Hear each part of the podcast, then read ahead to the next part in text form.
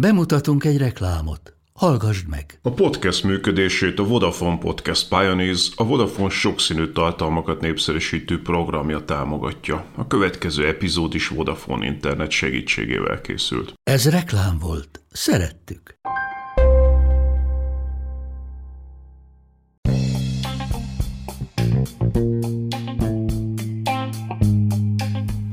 Ez itt a Pogi Podcast. Pogácsa Zoltán közgazdás, szociológus, politikai gazdaságtani podcastja a globális gazdaságról a klímaválság, az automatizáció, a digitális gazdaság, az egyenlőtlenségek és a posztdemokrácia korszakában.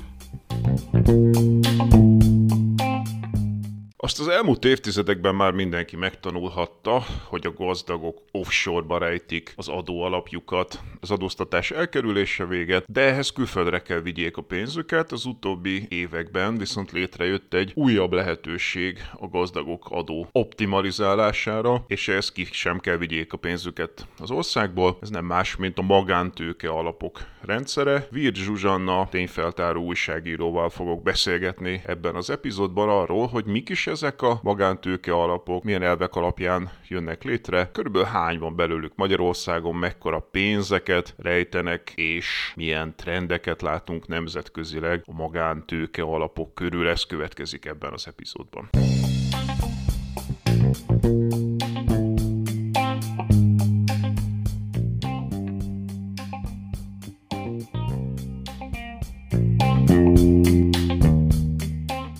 Zsuzsanna, nagyon szépen köszönöm, hogy elvállaltad ezt a beszélgetést. Én is köszönöm. Szerintem ugorjunk bele a kellős közepébe, tehát majd kitérünk mindenfajta részletekre, de a hallgatót szerintem leginkább az érdekli, hogy mi egy magántőke alap. Tehát szerintem kezdjük azzal, hogy az elején próbáljuk meg egy kicsit definiálni, hogy mi ez egyáltalán. A magántőke alap az egy elég, elég sajátos befektetési forma Magyarországon, illetve nemzetközi szinten is létezik, tehát másutt is van ilyen. Magyarországon azért lett olyan speciális, mert, mert elkezdték bizonyos üzleti körök ezt, ezt nagyon nagy, nagy lelkesedéssel használni. De egy, egy olyan befektetési formáról van szó, ahol, ahol befektetőknek egy, egy zárt csoportja, az beteheti egy kalapba a pénzét, és azt a pénzt ő helyettük egy alapkezelő cég fogja fialtatni. Tehát a pénz fölötti rendelkezésnek a jogát azt átadják egy alapkezelő cégnek, Viszont a profitot, amit, amit a, a befektetésekkel megtermelnek, azt, azt lényegében a, a, a tulajdonosok, tehát a részvényesek fogják megkapni a végén. Ez annyiban, annyiban speciális, hogy ugye a rendelkezést el, elvesztik fölötte, de, de a tulajdonjog az, az, az megmarad. Jó. Amikor azt mondod, hogy befektetők, akkor ugye gondolhatnánk azt, hogy ilyet akárki alapíthat, és hát persze jogilag akárki alapíthat, de hogy a szabályozás szerint itt van egy minimum összeg, ha jól emlékszem, 10 ezer euró az, ami fölött be lehet egy ilyen beszállni.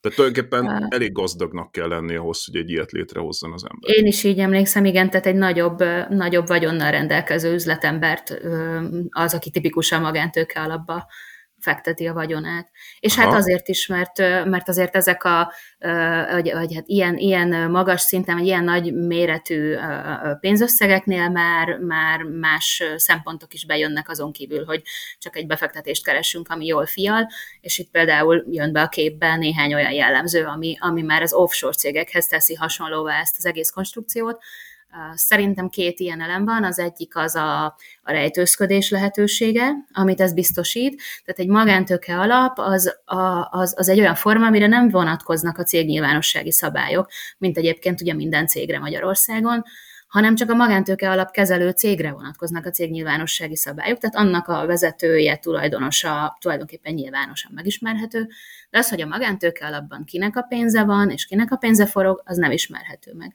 Ez és az a egyik elem, ami... Azt mondtad, hogy két ilyen előnye van. Igen, a másik az pedig az, pedig az ilyen adóoptimalizációs lehetőségek, amik ezzel járnak.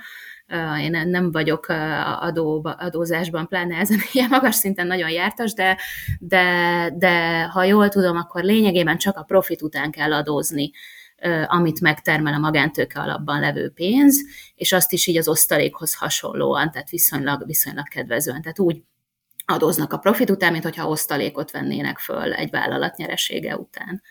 Um, és, és hát ez, ez azért elég, elég jelentős előnyöket kíván. Vagy kínál. És hogyha nyeresség után adózik, akkor gondolom, ugye ez azt jelenti, hogy ha megfelelő költségeket tud előállítani, akkor minimalizálni tudja azt a, az adóalapot, ami után adózik egyáltalán. Így van, így van. Jó, akkor menjünk egy kicsit bele a, ennek az egésznek a történetébe, mert hogy ugye kezdetben volt az offshore, de hogy az offshore-t is az elején nagyon nem ismerték az emberek. Tehát én meg emlékszem arra, hogy 2000 környékén, amikor offshore-t emlegettünk, akkor az emberek nagy részének az volt a fejébe, hogy ez valami írtózatosan elit-elit dolog, a felső mondjuk mit tudom én, 0,1%-nak a játéka, nem egy jelentős tétel, sőt, én még arra is emlékszem, amikor konkrétan ilyen összeesküvés elméleteknek gondolták azt, hogy egyáltalán létezik ilyen, hogy offshore, aztán szépen lassan világossá vált, hogy már pedig ez van, nagyon van, nagyon sok mindenki használja, messze több, mint a 0,1% cégek is használják, tehát hogy ez egy iszonyatosan kiterjedt jelenség a világban. És már azt hiszem, hogy az offshore a leszivárgott a hétköznapi ember beszélgetéseibe, és én hallom azt, hogy e, egészen egyszerű emberek is tudatában vannak annak, hogy az offshore az létezik, és, és ott pénzt mentenek ki az adózás elől. És tulajdonképpen ugye az offshorehoz kell külföldön egy offshore joghatóság, tehát egy olyan ország, ahova elviszed a pénzedet Magyarországról, vagy abból az országból, ahonnan menekíteni akarod, és tulajdonképpen annak a magántőke alapnak az az előnye az offshore, az egyik előnye az offshore szemben, hogy itt nem kell kivinni a pénzedet az országból. Tehát ez benn marad Magyarországon, vagy az adott országon belül. Így van, igen, és hát azért én, én hozzátenném azt, hogy, hogy az offshore így az elmúlt ö, ö, évtizedekben Magyarországon ilyen politikai színezetet is kapott, tehát azért voltak, voltak politikai összeütközések azzal kapcsolatban, hogy kinek van offshore cége, és miért van offshore cége. Ugye se az offshore, se a magántőke nem egy illegális dolog alapvetően, tehát nincsen, nincsen alapvetően semmilyen olyan, olyan törvény, ami tiltaná, hogy bárki offshore céget alapítson, vagy magántőke alapba tegye a pénzét. Ezzel elvileg nincsen semmi baj, mégis ugye, ugye mivel a vagyonkimentés, meg, a, meg az adóoptimalizálás, vagy hát adóelkerülésnek egy ilyen szimbólumává vált az offshore Magyarországon, én szerintem, szerintem nem, nem feltétlenül uh, szívesen vallja be, akinek offshore cége van, hogy, hogy ilyen, ilyen uh-huh. uh, módszereket is, vagy ilyen, ilyen módot használ, aztán Legális vagy nem legális az offshore, erre én két dolgot szoktam mondani. Az egyik az, hogy ugye erre szokták azt mondani, hogy akik Anna Frankot elvitték, azok a jog szerint cselekedtek, és akik Anna Frankot bújtatták, azok a jog ellenére cselekedtek, tehát attól, mert valami jogos vagy jogszerű, attól még nem feltétlenül morális. E, de ráadásul ugye van olyan offshore elég jelentős részben, ami ráadásul nem is jogszerű, tehát hogy a nemzetközi adójogi szabályozások, hogyha ha, ha külön arra hozol létre offshore cégcsoportot, hogy az adót e, el, e, minimalizáld, elkerüld, akkor ennek egy nagy része egyébként a nemzetközi adójog szerint sem legális ráadásul. E, de igen, tehát hogy ez kérdés, azt biztos, hogy a nemzetközi offshore adóelkerülés az kapott egy erőteljes stigmát, és ezért nem szívesen vallják be, vagy egy negatív konnotációja van, viszont a magántőke alap az egyelőre nem viseli magán ezt a stigmát, tehát ha azt mondod, hogy magántőke alap a hétköznapi életben, hát a túlnyugatosság nem is tudja, hogy ilyen létezik, aki meghallott róla, az hát olyan, mint egy befektetési alap, hogy az valami pénzügyi intézmény, ami, ami olyan semleges, nem? Valóban, csak szerintem ott válik érdekessé a dolog, ugye, amit említettem, ez a, ez a rejtőzködés lehetőségének a biztosítása az offshore és a magántőkelep esetében is, hogy, hogy mennyire lettek, hogy mondjam, idegesek attól a, a magántőkealapoknak a tulajdonosai, amikor, amikor megtudták azt, hogy, hogy valamilyen úton, módon mégiscsak kiszivárgott az ő kilétük, vagy egy részüknek a kiléte. És ugyanez az offshore cégekre is igaz, hogy ugye itt Európában egy csomó olyan szabály jogszabályt hoztak, ami, ami valamilyen módon kötelezővé teszi azt, hogy itt a, ezeknek a entitásoknak is a tényleges tulajdonosai nyilvánossá váljanak, és ezek a tényleges tulajdonosok nem igazán örülnek neki, és nagyon sok követ meg tudnak mozgatni azért, hogy, hogy ez nem maradjon így, tehát a, a, az offshore cégeknek a gazdáira is gondolok ezen a mhm. téren. Európában nagyon sok vita volt ebből, bírósági eljárások, lobby tevékenység. De ebbe menjünk bele egy kicsit Menjünk bele egy kicsit, mert itt nagyon érdekes szerintem az Európai Uniónak a szerepe ebben a történetben, illetve az, hogy mondjuk nyugat-európai adóparadicsomok hogyan viszonyulnak ehhez a kérdéshez. Bucski Péternek volt egy remek cikke a G7-en, ahol földolgozta ennek a történetét, és ő például azt írja, hogy itt az Európai Unió kezdetben egy egészen pozitív szerepet játszott, hiszen 2014-ben, ha jól emlékszem, hoztak egy jogszabályt, ami kötelezte e, a, az államokat arra, hogy az ilyen típusú e, tulajdonlásokat, ezeket regisztrálja, tehát akár magántőke alapra gondolunk, akár offshore-ra, a tényleges tulajdonosnak a kilétét regisztrálja. Ez egy pozitív szerep, a sokat szidott Európai Unió itt egyszer meglehetősen hasznossá tette magát. Hát nagyon, nagyon hasznos ez szerintem így az újságíróknak az álma, hogyha elképzeljük, hogy, hogy van egy olyan adatbázis, amiben bemegyek és megkeresem egy, vagy meg kikeresek egy céget, amit, amiről eddig nem lehetett tudni semmit, és akkor ott lesz valakinek a neve. Aki Már ha jól tudom, az csak 2017 óta hangzik. van, igaz? Tehát én, ha jól tudom, hogy 2014-ben csak az államok regisztrálták, tehát akkor még újságíró számára nem volt kereshető, és ti újságíró 2017 óta kereshetitek, tehát kötelezővé tette az Unió a tagállamoknak, hogy olyan adatbázisokat működtessenek, ahol fölmész egy, jó, fizetnet kell valamennyit, de fölmész egy adatbázisba, és bármilyen cégnek, vagy bármilyen alapnak le tudod keresni a tényleges tulajdonosai. Így van, így van. Tehát egy néhány év alatt épült ki a rendszer. Én szerintem már az sem volt nagyon népszerű az államok körében sem, meg, a, meg az üzletemberek körében sem, hogy ezt fel kellett állítani. Ezt, ezeket ugye UBO adatbázisnak nevezik, Ultimate Beneficial Owner-nek szokták nevezni angolul, és, és hogy felálltak ezek az adatbázisok, és ha én jól emlékszem, akkor ennek a nyilvános tételének az adott egy nagy lökést, amikor a Panama iratok történet robbant a sajtóban, és ugye kiderült az, hogy, az, hogy milyen, milyen iszonyú széles körben használják az offshore-t adó és, és vagyonátmentésre és, és, és a, a vagyontárgyaik elrejtésére üzletemberek, és akkor utána az EU vett egy nagy levegőt, és, és hozta ezt a szabályt, hogy ez nyilvános legyen, és egyébként aztán még évekig sikerült is, tehát hogy ez sokáig elhúzódott, és hogyha jól emlékszem, például a magyar, magyar tényleges tulajdonos adatbázis az 2021-ben lett végül nyilvános. Hogy mikor született meg pontosan, azt, uh-huh. azt nem tudom, de hogy egy ilyen elég fiatal képződmény, és aztán, a, aztán a rögtön, nem sokkal azután, hogy ez, ez, ezek nyilvánossá lettek, ezek az európai adatbázisok, bizonyos megkötésekkel, ahogy mondtad, rögtön elkezdtek, elkezdtek lobbizni az ellen üzleti körök, hogy ez így nagyon nem jó, hogy ők, ők veszélybe kerülnek ezáltal, hogy ez, ezt, ezt nem szabadna nyilvánossá tenni, és aztán utána el is indult egy, egy, egy illetve több, több bírósági eljárás, és ennek lett az a vége, hogy tavaly év végén a az Európai Bíróság, de remélem, hogy jót mondok, hogy melyik, melyik bíróság volt az, amelyik úgy döntött, hogy, hogy tényleg, tényleg túlzás volt az eddigi szabályozás, és a következő néhány órában már több olyan európai állam volt is, amelyik, amelyik rögtön megszüntette a hozzáférést a saját adatbázisaihoz. De ja, én meg is kerestem ezeket az államokat egyébként, tehát ez nagyon sokat mond, hogy melyek ezek az államok, tipikusan egyébként az, a, az offshore-ban érdekelt államok, Ausztria, Belgium, Málta, Hollandia, e, ezek mind-mind-mind valamilyen Talán módon... Luxemburg, Németország is, ha jól emlékszem, ők is. Azt akartam mondani, ja, igen, Luxemburg, ami ugye köztudottan egy masszív offshore központ, Belgium szintén, Málta szintén, Ausztriának is vannak elég jelentősen offshore jellegű működései, Hollandiának is, az egyetlen talán ezek közül, amelyik nem az érdekes módon Németország, ami, amit nem szoktunk egy tipikus offshore országnak gondolni, tehát, hogy az a, a, a legtipikusabb offshore országok hamar lekapcsolták igen. Miért? Tehát, hogy mi, mi az az érvelés, amivel, tehát annyira világosnak látszik, ahogy így beszélgetünk erről, meg ahogy nem tudom, a hétköznapi ember gondolkodik erről, hogy számunkra teljesen egyértelmű, hogy ha van egy cég, tehát ha van egy kis Kft-d, BT-d, egyéni vállalkozásod, bármi, akkor ott mindenki nyilvánosan láthatja, hogy ki a tulajdonos.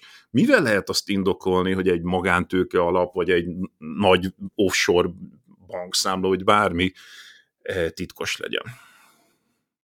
Hát ezt, ezt, ezt nem, nem biztos, hogy én tudom megválaszolni, mert nekem nincsen titkos, titkos offshore számlám, meg offshore, offshore cégem sem magántők alapom.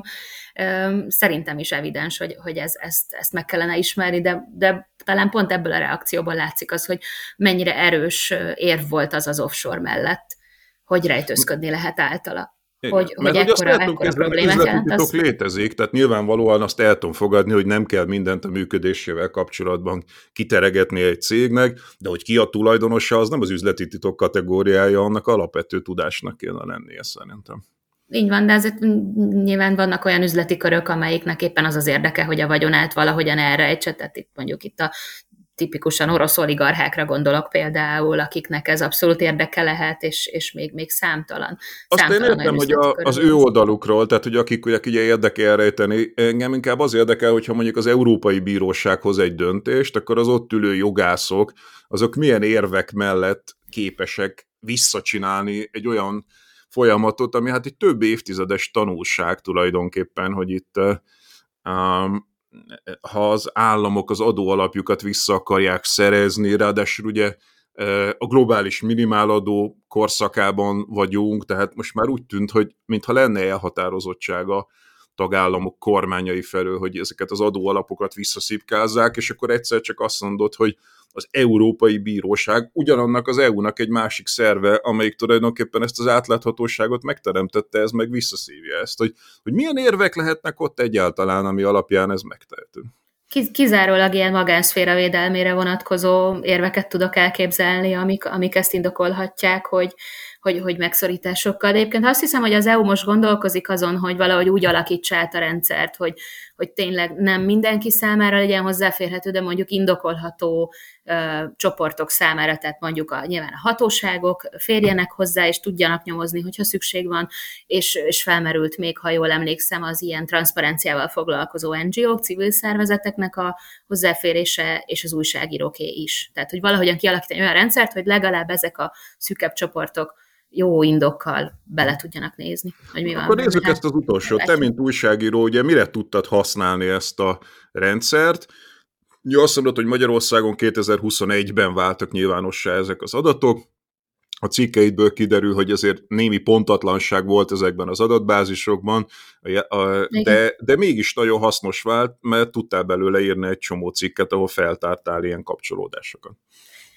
Igen, és egyébként ez szinte, nem is szinte, teljesen véletlenül kezdődött ez, hogy én ezzel, ezzel foglalkoztam. Én az hogy, az, hogy ilyen tényleges tulajdonosi adatbázis van, arról én már olvastam, de előtte soha nem használtam, és akkor tavaly decemberben így nem mondom, hogy ráértem, mert a karácsony előtti készülődés az eléggé, eléggé, eléggé így, így le, levitte a, a szabadidőmet, de meg még volt egy csomó munkám is, de persze nyilván mivel foglalkozzak, hanem azzal, hogy hozzáférést kérek a tényleges tulajdonosi adatbázishoz, amit Magyarországon a NAV működtet, és akkor amikor mondták, hogy persze hozzá lehet férni, csak 1500 forintba kerül egy lekérdezés, de egyébként lehet regisztráció után, akkor elkezdtem nézegetni hogy, hogy hogy is néz ki ez, és mire jó vajon, és pont azokban a napokban olvastam cikket magántőke alapokkal kapcsolatban, ami nagyon-nagyon érdekesnek tűnt, és akkor teljesen, teljesen egy ilyen, egy ilyen ötlettől vezérelve beírtam a keresőbe azt, hogy magántőke alap, és nagyon meglepődtem, amikor kidobott 30 valahány találatot.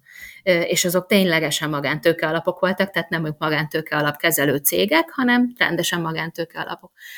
És akkor kíváncsiságból letöltöttem egyet, egy, egy adatlapot, megnéztem az egyik magántőkállapot, hogy na mit ír róla, és, és hát oda volt írva, hogy Száraz István. És akkor, akkor kezdtem el így, így nagyon, nagyon telefonálgatni, hogy ez lehetséges-e, de ugye felhívtam néhány olyan embert, akikről tudom, hogy, hogy értenek ehhez, vagy foglalkoztak már vele, hogy magántőke alapokat is megtalálni ebben az adatbázisban, és azt mondták, hogy szerintük ez nem lehet, hogy ott biztos valami hiba van, mert hogy ez, ez nem, ez, akkor már biztos valaki észrevette volna, hogyha ott vannak. De és azért, hát nem, gond, azért nem hitték el, mert azt gondolták, hogy az már föltűnt volna valakinek? Igen. De nem lehet, azért, volt már az első, tehát hogy így tűnik fel, hogy valakinek először Én azt hiszem, hogy ez lehetett, hogy véletlenül én voltam az első, aki ezt észrevette, de, de mondjuk még azért azt is, az is lett, hogy ahogy mondtam, hogy ez egy fiatal adatbázis volt, szerintem tök kialakulatlan, itt menet közben kiderült, hogy se a jogalkotó nem gondolt, tehát valószínűleg minden részletet, hogy ez hogy is kéne kinézzen, valószínűleg a bankok sem, akiknek ugye az a feladata, hogy azokat az adatokat oda feltöltsék, és, és egy nagyon sok minden nem volt egyértelmű. És így ez nagyon fontos, elő, amit most mondtál, hogy ugye a, a bankok, tehát hogy a ez magántőke alapot működtető cég valahol vezeti a bankját, és a banknak a feladata, hogy ebbe az adatbázisba föltöltse a tényleges tulajdonost?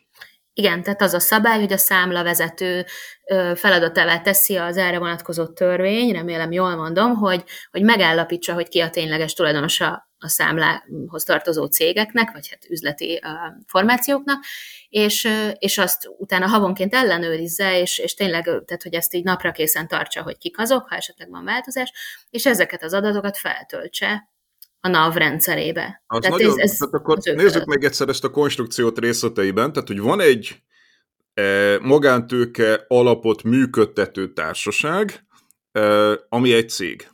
E, vannak a befektetők, akik ezen a cégen kívül vannak, ez a cég létrehoz egy alapot, ezek a gazdag emberek belerakják ebbe az alapba a pénzüket, de ennek az alapnak alapvetően nincsenek tisztségviselői, vagy igazgatói, vagy ilyesmi, hanem ez egy alap, tisztségviselői annak a cégnek vannak, akik létrehozzák Igen. az alapot, ha jól értem. Igen, és uh, viszont a magántőke alapnak uh, ugyan tisztségviselő nincsenek, ahogy mondod, de tulajdonosai vannak, tényleges tulajdonosai vannak, és, és azok már pedig ezek a befektetők, illetve akik viszont erős vita van, hogy na most ezek kicsodák, de szerintem viszonylag egyértelmű, hogy a befektetők, hiszen ők húzzák akik a viszont anonimek maradnak, és elvileg Igen. ők nem befolyásolják az alapnak a döntéseit, tehát hogy ők számukra részesednek a profitból, de nem hoznak elvileg befektetői döntéseket. Igen, igen, viszont Olyan? ugye néhány számlevezető, ahogy, ahogy azt uh, itt aztán megnéztem az összes többi magántőkealapot is, amit meg, lehet egyáltalán, meg lehetett egyáltalán találni ebben, a, ebben az adatbázisban, és a számlevezetők egy része az bizony úgy gondolta, hogy a tényleges tulajdonos magántőkealap esetében az a befektető, aki, aki, és akkor ott ugye a tulajdonrészt is ki tudták mutatni, tehát néhány sok esetben 100% szerepelt, sok esetben mondjuk 75, azt hiszem, hogy a törvény szerint a 25% feletti tényleges tulajdonnal rendelkezőket kell feltüntetni, tehát akik ott voltak, azoknak mind legalább negyed részben volt, volt érdekeltsége ezekben az alapokban. Hogyan lehet azt garantálni, hogyha én egy gazdag emberként berakom oda a pénzemet, és ott van valaki, aki nem egy gazdag ember, adott esetben még ismerem is, egy alapkezelő, akkor én ne lehessek befolyással arra, hogy ő milyen befektetési döntéseket hoz. Tehát, hogy ne üljünk le és beszéljük meg, hogy figyelj, elvileg én e, átadtam neked a vagyonomat, elvileg te hozod a döntéseket, hogy mibe fektetsz, de azért én nagyon szeretném, ha már idehoztam hozzád, és nem a versenytársadhoz, én nagyon szeretném, hogy ebbe a csirke cégbe ragd, és ne abba a pulyka cégbe. Hogyan lehet ezt garantálni jogilag, hogy sehogy, hogy őszinte legyek, de az, az eredeti ötlet ennek a konstrukcióra az tényleg az, hogy én egy olyan befektető vagyok, akinek nagyon sok a pénze, de fogalmam sincs, mit kéne vele csinálni, és ezért megbízok egy alapkezelőt, hogy hozza meg helyettem ezeket a döntéseket, mert ő neki ez a szakmája, és ért hozzá, és majd biztosan jól fialtatja a pénzemet. Tehát elvileg ez a konstrukció lényege. Csak Magyarországon nem pontosan így működik, ahogy látjuk, legalábbis a, ezekben a kormány közeli üzleti körökben, mert itt inkább azt látjuk, hogy, hogy az alapkezelő cég és az alapcégnek a tisztviselői és az alapba a pénzüket rakó milliárdosok között nagyon sok személyes és üzleti kapcsolódás van. Tehát ilyen módon szerintem ezt nem lehet kizárni. Hogy Igen, mert ugye amit a feltártál, meg mások is, azok nem azt sejtetik, hogy ezek többségében olyan emberek lennének, akik ne tudnának amúgy bánni a pénzzel, hiszen ezek többségében üzletemberek. Vannak kivételek, de ugye amit láttunk, tehát nagyságrendileg egy ilyen száz közeli magántőke alap volt egy évvel ezelőtt, most már inkább a 200 felé tart a számuk a, a, a cikkeid alapján, és hát ezeknek a, egy nagy része ilyen NER körüli e, üzletember gyakorlatilag, egy másik része ilyen MOL és hasonló nagy cégekhez kötődik, van mondjuk olyan is benne, amit láttam a cikkekben, hogy piarista rend is itt fialtatja a pénzeit, tehát valószínűleg a piarista rend az nem annyira ért ahhoz, hogy mibe rakja a pénzét, ott el tudom inni, hogy ott tényleg valakire átruházzák a döntéseket. De hát, és ugye ilyenek, mint a magyar állam, tehát hogy fejlesztési bankok rakják ilyenekbe a pénzeket, amik aztán külön nem értem, hogy egy ilyen konstrukciót az állam mire használ. Nem, nem tudom megmondani sajnos, csak azt, az, az látszik, a, amit sikerült kideríteni, amikor tényleg egy tényleges tulajdonos tudtam azonosítani mögöttük, hogy azt hiszem, hogy a magántők alapoknak körülbelül az ötöde volt eleve benne ebben az adatbázisban, ami szerintem önmagában kérdéseket vet föl, hogy na jó, de hol a többi, hogy azok miért nem voltak ott. És nem mindegy, de hogyha azt az ötödöt megnézem, akkor annak a legnagyobb része az nagyon-nagyon egyértelműen kormányközeli üzleti szereplő volt és, és egy további kisebb része pedig olyan, amelyik pedig egy-két lépésen keresztül könnyen köthető volt rá hozzájuk. Tehát mondjuk, ha csak mondok egy példát, egyik magántőkealapnak mondjuk Mészáros Lőrinc volt a végső tulajdonosa, de volt olyan magántőkealap, amelyiknek, amelyiknek Kertész József volt a tényleges tulajdonosa, aki neki nagyon sok ilyen céges ügyét intéző ügyvéd, tehát hogy ilyen, ilyen könnyen, könnyen köthető volt nagyon sok személyiség hozzá. Tehát az egyik tényleg az látszott, hogy... Kik, kik a tulajdonosok, az is nagyon érdekes, hogy mit tulajdonolnak ezen keresztül a e, magántőke alapokon keresztül, és hát itt ugye a cikketből ilyenek derülnek ki, hogy autópálya koncepció, koncesziót, hotelláncokat, e, palotákat az Andrássy úton, éttermeket, bankokat, iparvállalatokat, hulladékkezelőket, tehát hogy nagyon sok fajta dolgot, amit az emberek ismernek, csak nem tudják, hogy ezt a céget egy magán alap kezeli. Igen, hát meg ugye a másik érdekes példa volt a januárból még a, még a bankholding, ugye a magyar bankholding, ami egy, ami egy azért nagy részben állami vállalkozás, de mégis ott volt 11% ban több céges áttételen és egy magántőke alapon keresztül Száraz István, a, a, a jegybank elnök fiának a közismert barátja. Úgyhogy igen, nagyon érdekes. Azt még csak nagyon gyorsan elmondanám, hogy a, az, hogy a magántőke alapok mit birtokolnak, a, és hogy ezt, ezt, ezt a sajtó feltárta, az nem az én érdemem alapvetően, hanem, hanem több más újságíró, kiváló újságíró ezen hosszú ideje dolgozik a heti válasznál, az átlátszónál és más, más újságoknál is, hogy ezeket folyamatosan napra készen lehessen tudni, hogy, hogy mi van a magántőke alapokban, és hát egészen elképesztő, hogy, hogy mi van a magántőke alapokban. Rengeteg korábban állami vagyon. Igen, ezt köszi, hogy megemlítetted, hogy ezeket a cikkeket megtalálják a, a, a hallgatók online. E, én még egyet hozzátennék, Bucski Péter a számokat is megpróbált mellé rakni, és ő azt állítja, hogy az összes magyarországi vállalat nyerességének 3,5%-a landolt magántőke alapoknál, míg a többségi magyar tulajdonban levő cégek profitjának 6,5%-át tették zsebre, tehát hogy bár... És ez egy korábbi becslés, ez az talán legalább másfél éves, mert tehát azóta szerintem ez a szám, ez, ez az arány, ez csak növekedhetett. Uh-huh. Azt Tehát, hogy ugye, ez azért nagyon fontos, mert amikor azt mondjuk, hogy 100 vagy 200 ilyen magántőke alapon, akkor az első halásra nem tudom, valakinek soknak tűnik, valakinek kevésnek tűnik, de hogy ezek volumenében, tehát pénzügyi volumenében ezek hatalmas nagy alapok, amik elég jelentős potenciális adóalapot képviselnek. Tehát amikor Magyarországon arról megy a vita, én elég sokszor szoktam kapni azt a kérdést például, hogy lenne Magyarországnak elég pénze a tanárok bérét megfinanszírozni, és, és azt gondolom, hogy ezek azok a pontok, ahol szerintem be lehet mutatni, hogy igen, potenciálisan, hogyha ha nem tennénk lehetővé az adó elkerülés nagy részt, akkor, akkor, akkor bizony lenne a magyar államnak bőven pénze arra, hogy megfinanszírozzon olyan fontos dolgokat, mint a tanárok bére. Hát és az adóelkerülést itt a jelek szerint itt, most, már, most már nem csak úgy, úgy tudja az állam, vagy úgy, úgy nem veszi észre az állam, vagy úgy nem, nem szándékosan nem foglalkozik vele az állam, hogy, hogy, hogy a magántőke alapoknak a, a működését azt simán elnézi, hanem, vagy hát, hogy legalábbis nem, nem tesz lépéseket, hogy, hogy itt, itt rendet rakjon az adózásban, hanem úgy is, hogy a rejtőzködést is még tovább támogatja, hiszen az látszik, hogy ebből az adatbázisból egyszerűen eltűntek a magántőke alapok az elmúlt hónapokban, amióta erről én és aztán mások is cikkeket írtak, amit... Na ez az, ami nekem föltűnt igazából, és ezért gondoltam, hogy, hogy meghívnálok egy beszélgetésre, hogy ugye a legfrissebb cikkek, cikketben arra szám, arról számoltál be, hogy ugye bár egy-két éven keresztül nyitva volt ez az ablak, és be tudták kukkantani egy kicsit ebbe a világba, de amint megírtad ezeket a cikkeket, meg megírták mások, akiket említettél, ez az ablak most bezárult, hiszen eltűntek ezek a az adatok ebből az adatbázisból, tehát most megint nem tudjuk, hogy hány ilyen van, kik a tulajdonosok, mit tulajdonolnak, jól gondolom? Szerintem igen, azt tudjuk, hogy hány ilyen van, mert a Magyar Nemzeti Banknak van egy nyilvántartása erről, és akkor ott azt ki lehet keresgélni, de hogy, hogy ki és mennyi pénzt tart benne, és azt mi befekteti, azt, azt ebből az adatbázisból már szerintem többet nem fogjuk megtudni. Mert uh-huh. hogy mert hogy ugye itt jogi, jogi problémák vannak, a, a magántőke alapoknak a kezelő cégei, azok általában azzal érvelnek, hogy de hát nekik nem is kellene ott lenniük, mert őket kifejezetten nem nevesíti az erre vonatkozó törvény, hogy mit kell a tényleges tulajdonosi adatbázisba betenni.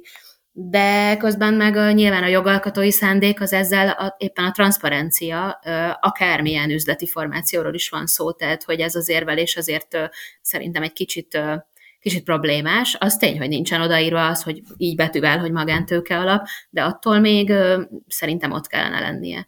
És, és ez, ez, ez, ez más nyugati országokban is, is egyértelmű, hogy ezeknek ott kellene lennie, uh-huh. legalábbis amennyire én ennek utána tudtam járni.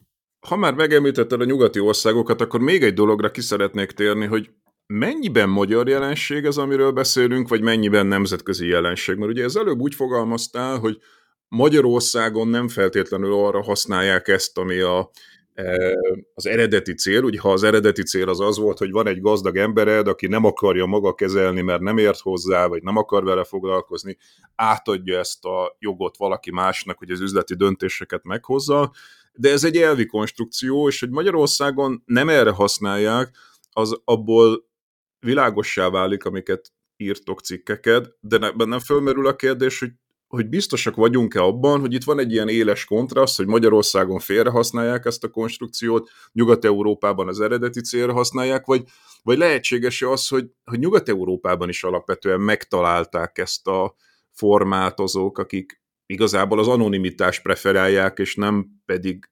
átruházni akarják a döntéseket, tehát hogy ott is effektíve részt vesznek a döntésekben.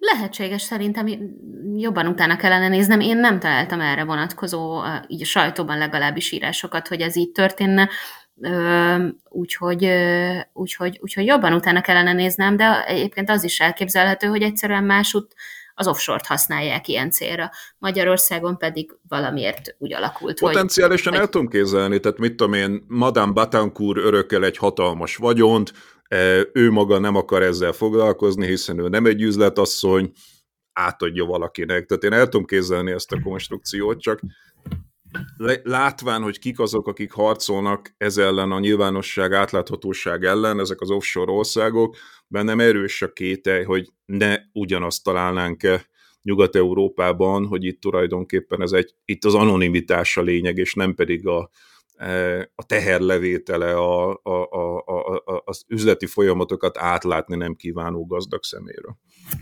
Hát még az is lehet, de egyébként, hogyha, hogyha esetleg úgy alakul, hogy az Európai Unióba tényleg hoznak olyan szabályt, hogy az újságírók hozzáférhetnek, akkor abban igazad van, hogy lehet, hogy az első dolog, amit érdemes lesz megnézni más országokban is, hogy, hogy mondjam, eltanulták ezt a gyakorlatot más, más országok gazdag emberei a magyaroktól, vagy, vagy, vagy maguktól vagy is erre jutottak, én, vagy én nem fordítva. Nem meglepődve, hogyha a magyarok tanulták volna máshonnan.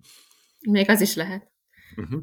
Mi kell ahhoz, hogy ezt visszacsinálja az európai e, döntéshozatal? Tehát, hogy ugye most ott tartunk, hogy az Európai Bíróság döntése értelmében nincs meg az a transzparencia, aminek körül, körül, korábban meg kellett volna lennie. Mi kell ahhoz, hogy arra felé nyomjuk a döntéshozókat, hogy már pedig ez egy írtózatosan fontos dolog, és, és a korábbi álláspontja volt a jó az Uniónak, amikor garantálni akarta a transzparenciát.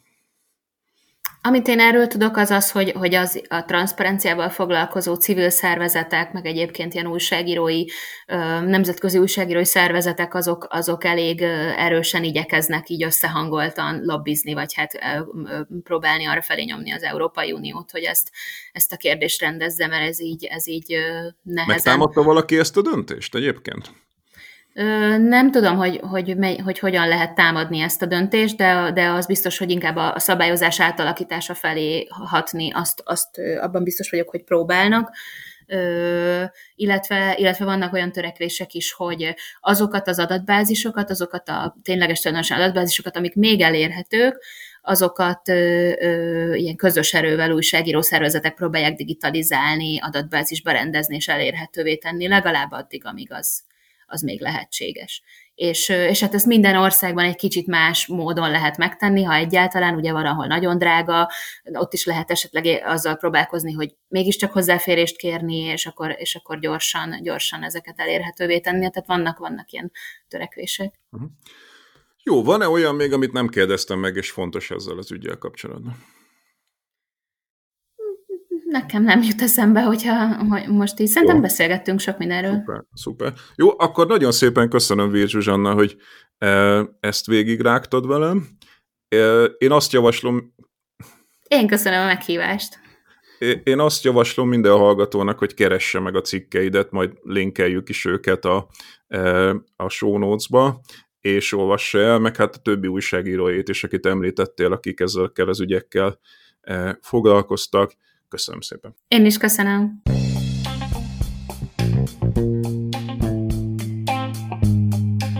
Ez volt ma a Pogi Podcast. Ha vitába szállnál az elhangzottakkal, vagy témát javasolnál, keresd a Pogi blog oldalt a Facebookon. Ha támogatnád a podcastot, azt a www.patreon.com per Pogi Podcast oldalon teheted meg. Köszönjük! Ez a műsor a Béton közösség tagja.